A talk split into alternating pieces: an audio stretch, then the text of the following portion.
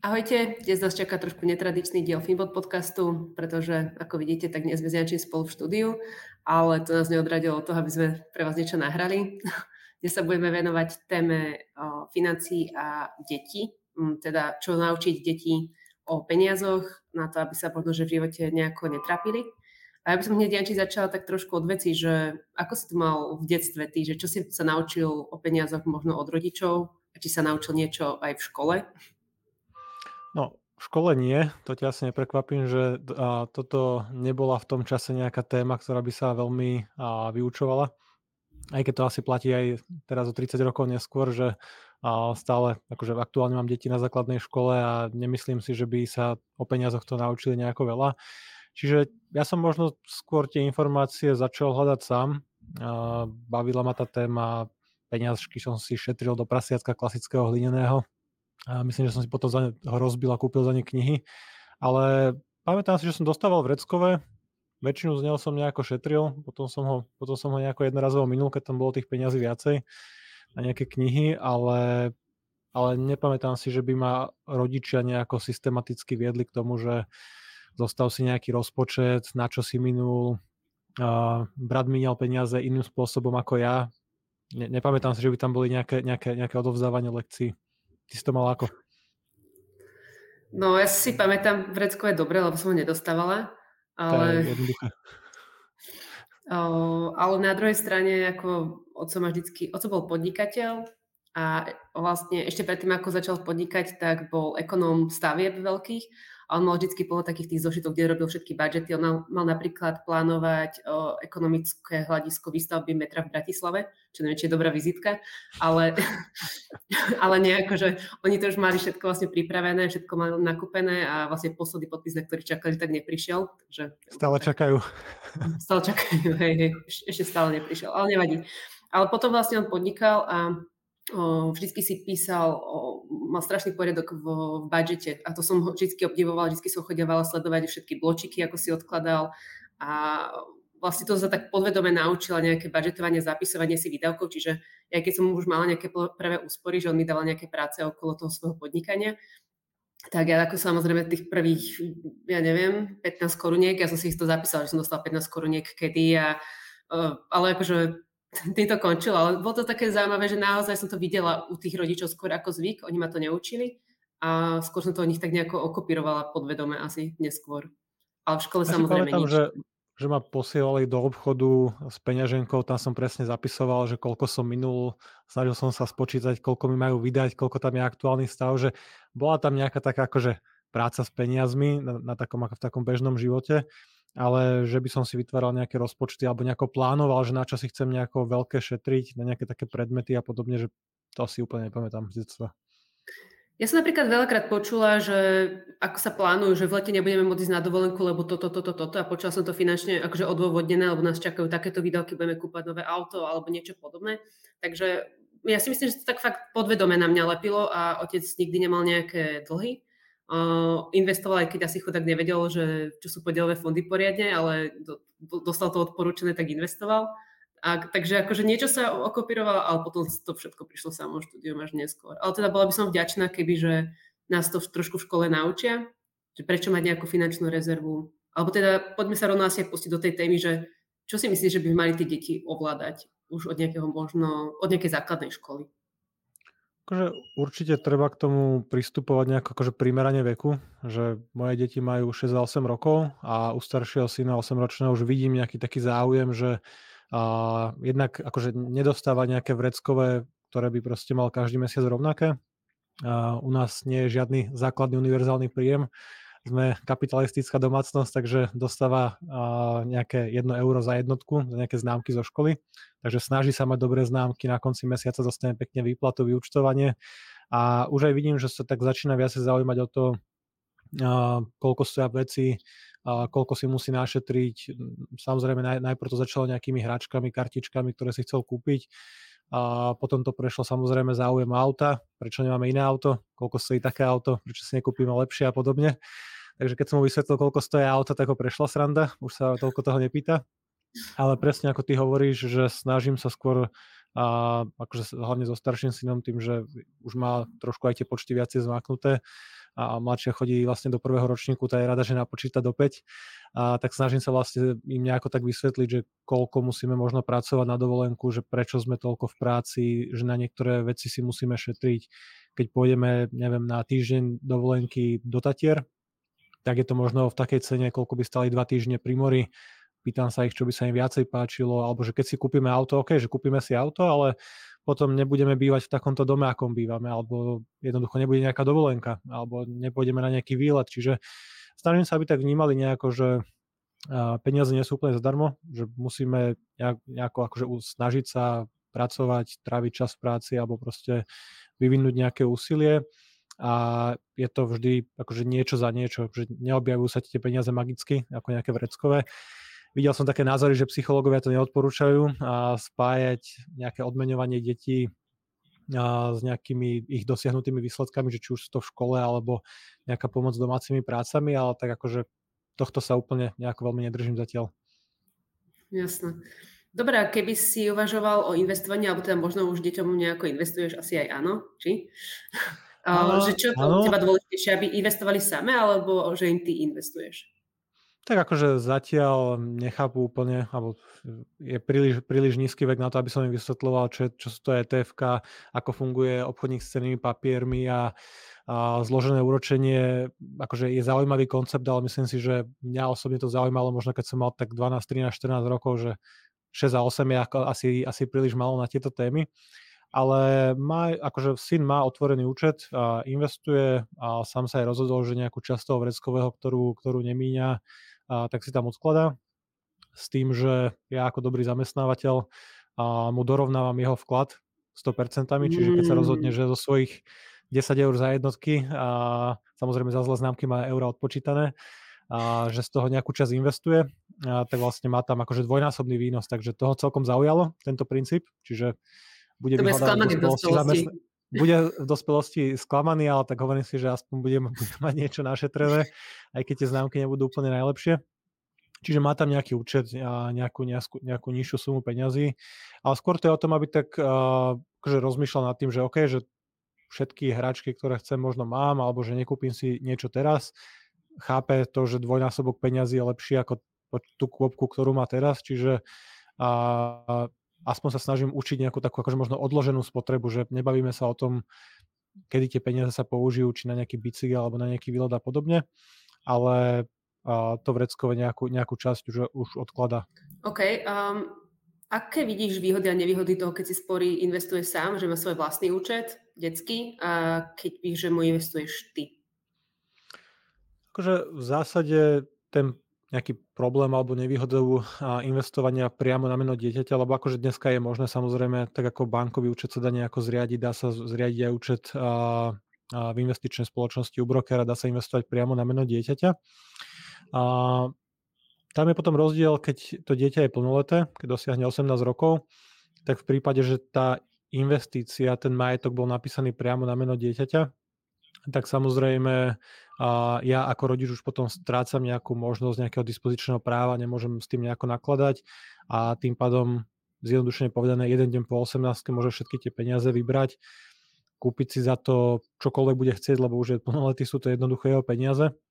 Kdežto keď to je zriadené na meno rodiča, ako nejaký podúčet, čiže ja mám nejaké vlastné účty investičné, nejaké šetrenie na dôchodok a podobne, a keď tam mám vytvorený podúčet na meno syna, a, tak jednoducho tie peniaze, ktoré tam posielam, sú oficiálne stále akože mojim majetkom, majetkom rodiča a ja sa môžem potom rozhodnúť, či už tej 18 20 alebo kedykoľvek, keď budem vidieť, že tie peniaze možno nebudú rozhadzané na úplné hlúposti, tak ich potom môžem jednorazovo previesť, môžem previesť ten majetok, môžem previesť hotovosť.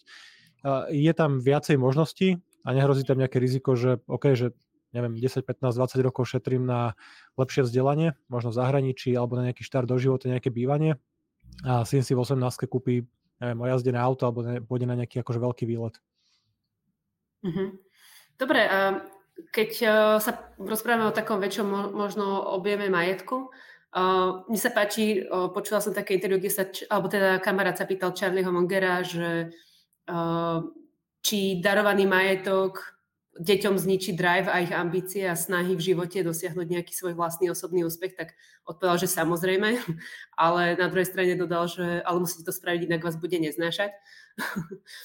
Čo si ty ano. myslíš o nejakom de- dedictve, alebo že ako ty by si pozeral na dedictvo, prípadne bol by si ochotný dať peniaze deťom skôr, než na sklonku svojho vlastného života?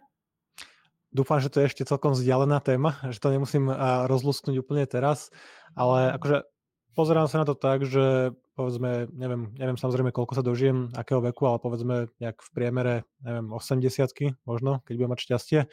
A vtedy deti už budú dospelé, budú mať vlastnú domácnosť, vlastné deti, a v zásade vtedy im to dedičstvo až tak veľmi ani nepomôže. Že keď budú dediť v nejakej 50 55 alebo kedykoľvek, tak to už sami sa budú blížiť akože neúplne dôchodkovému veku, že ten sa asi bude posúvať, že to nebude úplne dôležité. Ale vtedy už budú mať zabezpečené tie najväčšie svoje výdavky, a zaplatili svadbu, zaplatili vlastné bývanie, väčšina hypotéky možno bude splatená, čiže ja akože stá, skôr sa na to pozerám tak, že keď deti sa budú blížiť dospelosti, tak uh, skôr vtedy im posuniem možno nejakú časť majetku, ktorý nebudem úplne nutne potrebovať pre nejaké vlastné zabezpečenie.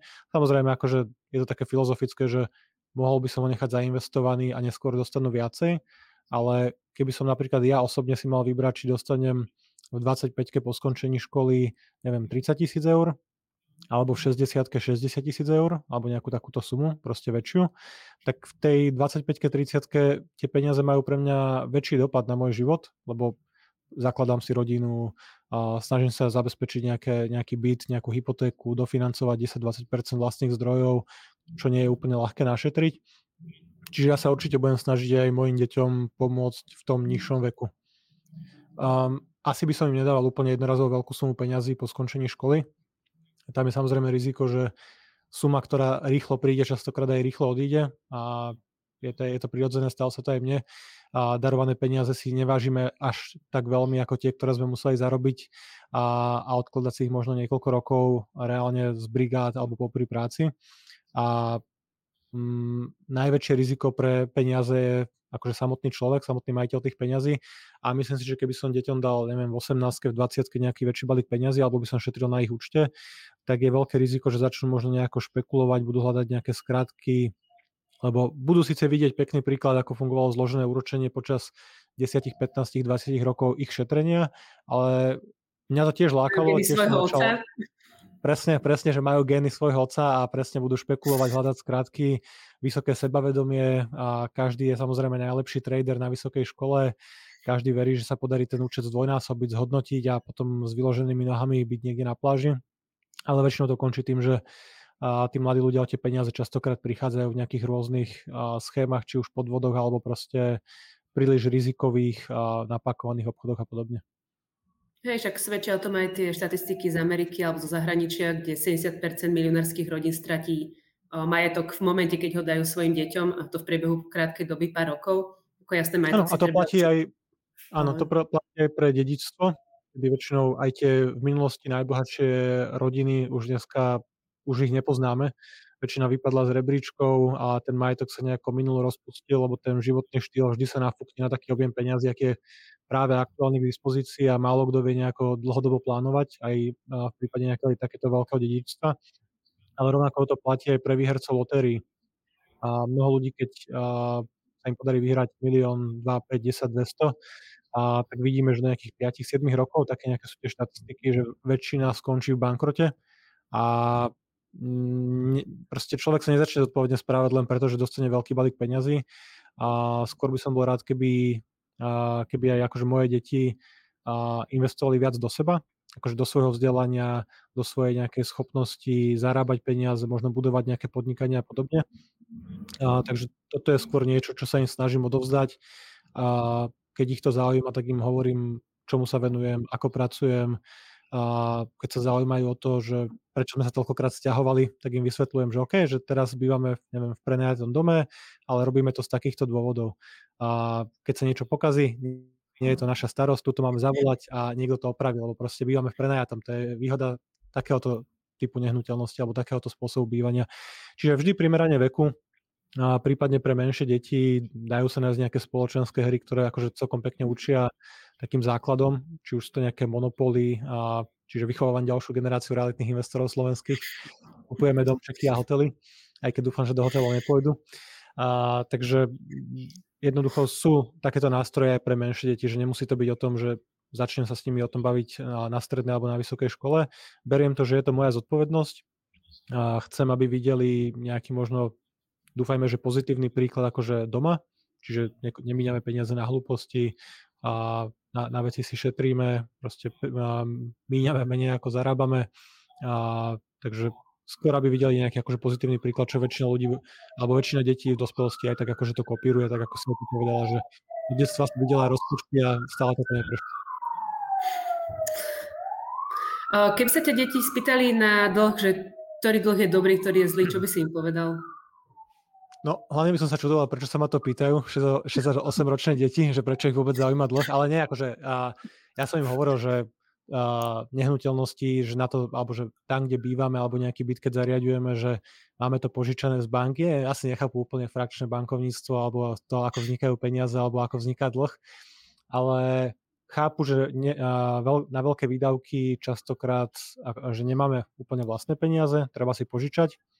A zase nechcem, aby sa to zvrhlo tak, že syn ma bude posielať do banky vždy, keď mu poviem, že toto si nemôžeme dovoliť, toto si nemôžeme kúpiť a nejdeme teraz letecky na dovolenku, však si požičaj z banky, ale akože u nás doma zatiaľ tá diskusia nejako neprebieha. Ale samozrejme budem sa ich snažiť tak nejako naučiť, príde. že dlho, na strednej to určite príde, keď si budú chcieť zobrať nejakú požičku na najnovší iPhone a podobne, ale tak skôr im dám nejakú príležitosť zarobiť si tie peniaze a vždy budú mať možnosť v našej domácnosti s niečím pomáhať, pomaly od kosenia trávy cez skladanie nábytku, takže a dám im radšej prácu. A zase so stiahovaním do ďalších nehnuteľností určite časom. Áno, áno, akože stiahovaním, zariadovaním, že to je, to je nekonečný kolotoč u nás. Dobre, keby si mal dať ešte taký možno na záver tip ľuďom, že kde nájsť nejaké materiály vzdelávacie, že keby to chceli, tak naozaj si roznejšie zobrať do nejakých vlastných rúk. Um... Akože, v prvom rade by som povedal, že aby sa tejto téme hlavne venovali rodičia, čiže aby oni mali naozaj financie na poriadku, že deti naozaj v dospelosti budú kopírovať to správanie. Keď budú vidieť, že peniaze sú bežná súčasť života, rodičia sa o nich rozprávajú, bez nejakého stresu. A samozrejme, nechcem, aby niekto, alebo aby deti vnímali tie peniaze tak, že je to niečo, čo je proste zlé a nevieme, ako vysť s peniazmi, ako hospodáriť, že najlepšie, čo môžeme spraviť pre deti, je mať upratané tie financie u seba a aby to bola proste bežná súčasť života, aby chápali, že prečo rodičia trávia toľko času v práci, prečo si vyberáme takúto dovolenku, bývame ako bývame, ako si šetríme na výdavky, že to je podľa mňa to úplne najlepšie a prípadne od určitého veku samozrejme aj tým deťom, povedzme niekedy ku koncu základnej školy na strednej škole by som už im posúval nejaké zaujímavé knihy z tejto oblasti. A u nás doma, keď si prečíta knihu, tak za každú má zaplatené. Samozrejme zatiaľ číta o Ronaldovi a Messim, ale tak verím, že neskôr sa tam dostane nejaká psychológia peňazí alebo nejaké také celkom základné, jednoduché knihy, Kiyosaki a podobne.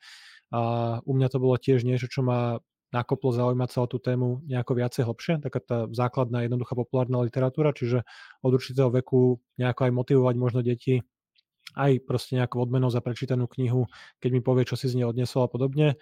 A prípadne dajú sa dneska nájsť už nejaké aj vzdelávacie materiály pre deti na, na základných školách, na stredných školách. Že určite by som to nenechával na školstvo. Za mňa školy, takéto všeobecné bezplatné školstvo, a či už sa bavíme o základnej, strednej alebo vysokej škole, je skôr o nejakých takých akože všeobecných znalostiach, naučiť sa čítať, písať, počítať, možno nejaké, nejaké jazyky, ale aj tú angličtinu vidím, že treba suplovať, jednoducho treba sa s nimi rozprávať, treba sa s nimi učiť a respektíve obidvom deťom posielam na jazykovku aspoň raz do týždňa, už aj teraz na základke. Čiže nemal by som nejaké úplne veľké nároky na, na školstvo, Myslím, že by to bolo veľmi optimistické, že deti by skončili nejakú strednú alebo vysokú školu a vedeli by rozumne rábať s peniazmi, že to by tá spoločnosť vyzerala inak. Ale áno, dajú sa nájsť nejaké materiály určite na túto tému. No dobre, super, tak ešte budeme viacej trápiť.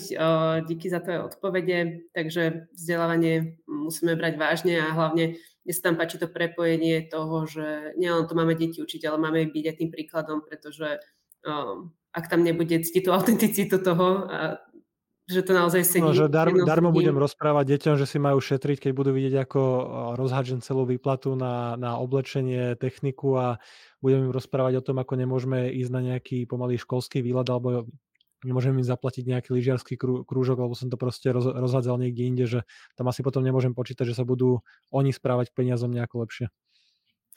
Super, díky. Očakávame opäť komentáre k tejto téme, lebo predpokladám, že každý máme z detstva nejaké zážitky, čo sme vedeli o peniazoch, nevedeli, alebo čo by sme boli dúfali, že by sme sa naučili na tých školách, tak budeme radi za vaše komentáre a zase sa vidíme a počujeme potom v ďalšom podcaste.